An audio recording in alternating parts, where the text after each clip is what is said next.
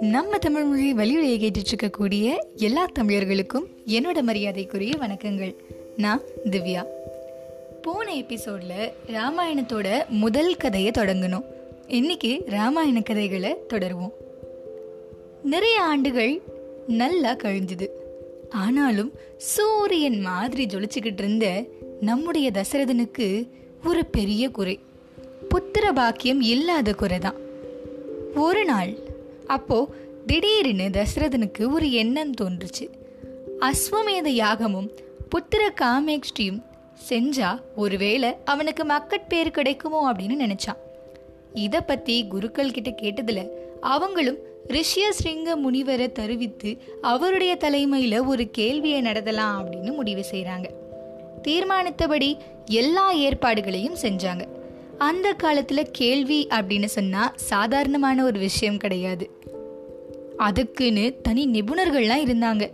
அவங்க கலந்து நிச்சயித்து உத்தரவிட்டபடி எத்தனையோ வேலைக்காரர்களை கொண்டு எல்லாத்தையும் தயாரிக்கணும். யாக சாதனங்கள் செய்யும் நிபுணர்களெல்லாம் திரட்டி அவங்களுக்கு இன்ன என்னது செய்யணும் அப்படின்னு சொல்லி வேலை வாங்கணும்.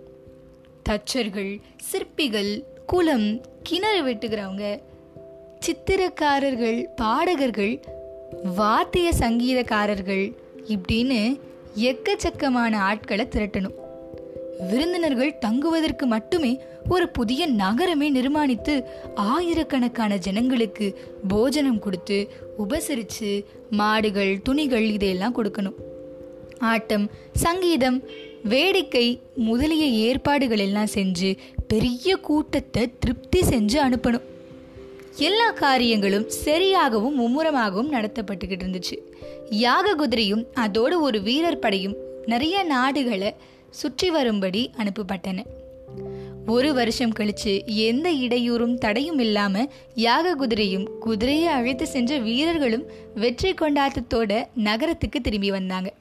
அதுக்கப்புறமா யாகத்தை சாஸ்திரப்படி செய்ய ஆரம்பிச்சாங்க.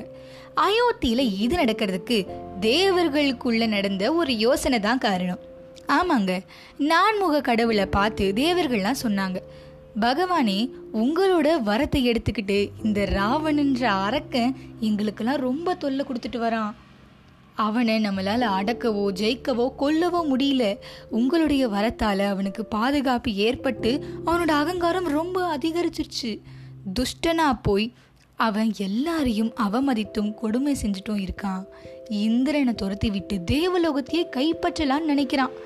அவனை பார்த்து சூரியனும் வாயுவும் வருணனும் எல்லாருமே பயப்பட்டு நடுங்குறாங்க. அவனோட அகங்காரத்தை அவனோட கொடுமையை ஒரு முடிவுக்கு கொண்டு வர ஒரு யோசனையை நீங்க தான் சொல்லணும் அப்படின்னு கேட்குறார் இதை கேட்ட பிரம்மன் இந்த ராவணன் தவம் செய்து வரம் பெற்றிருக்கான். ஆமாம் ஆனால் வரம் கேட்கும்போது நல்ல வேலையா அவன் ஒரு விஷயத்த விட்டுட்டான். தேவர்களால் தனக்கு மரணம் வரக்கூடாது அப்படின்னு வரம் பெற்றானே ஒழிய மானிடர்களை பற்றி அவன் கேட்கவே இல்லை. மனித ஜாதியை மறந்தோ அலட்சியம் செய்தோ விட்டுட்டான். அதனால இதுக்கு ஒரு வழி இருக்கு அப்படின்னு சொல்றார். எல்லாருக்கும் ஒரே மகிழ்ச்சி. உடனே மகாவிஷ்ணுவை போய் சரணடைகிறாங்க ராவணன் அப்படிங்கிற ஒரு துருஷ்டன் பிரம்மா கிட்ட இருந்து வரம் பெற்று இந்த உலகத்தையே இம்சை செஞ்சுட்டு இருக்கான். அதை பொறுக்கவே முடியல. அவன் வரம் கேட்டு பெற்றான். அப்போது மனிதர்களால் அவனுக்கு மரணம் இல்லை அப்படின்னு சொல்லவே இல்லை. மறந்தோ அலட்சியம் செய்தோ பிரம்மா கிட்ட இருந்து கேட்கும்போது அந்த வரத்தை மட்டும் அவன் பெறவே இல்லை. அதனால உங்களுடைய அருள் எங்களுக்கு வேணும். மனித ஜென்மம் எடுத்து நீங்க தான் எங்களெல்லாம் காப்பாற்றணும் அப்படின்னு விஷ்ணு கிட்ட போய் சொல்றாங்க. நாராயணனும் அதை அப்படியே ஒத்துக்கிறாரு. பூலகத்துல புத்திர பாக்கியத்துக்காக யாகம் செய்கிறாரு தசரதன்.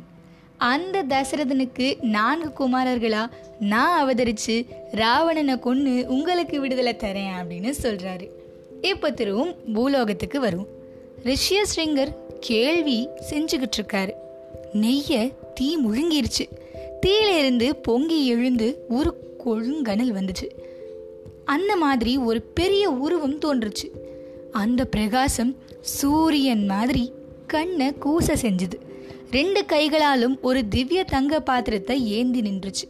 கம்பீரமான ஒரு ஸ்வரத்துல தசரத மகாராஜனே உன்னுடைய பிரார்த்தனையை தேவர்கள்லாம் ஒப்புக்கொண்டு இந்த பாயாசத்தை உன்னுடைய மனைவிகளுக்கென்று அனுப்பியிருக்காங்க. உனக்கு புத்திர பாக்கியம் நிச்சயமாக உண்டாகும். இதை எடுத்து உன்னோட பத்தினிகளுக்கு தா மங்களம் அப்படின்னு சொல்லிச்சு. தசரதனும் ரொம்பவே சந்தோஷம் அடைந்து ஒரு குழந்தையை தூக்கி எடுக்கிறது மாதிரியே ரொம்ப ரொம்ப பிரியமா அந்த பாத்திரத்தை எடுக்கிறார். நெருப்பில் இருந்து கிளம்பிய அந்த யாக புருஷனும் மறைஞ்சான்.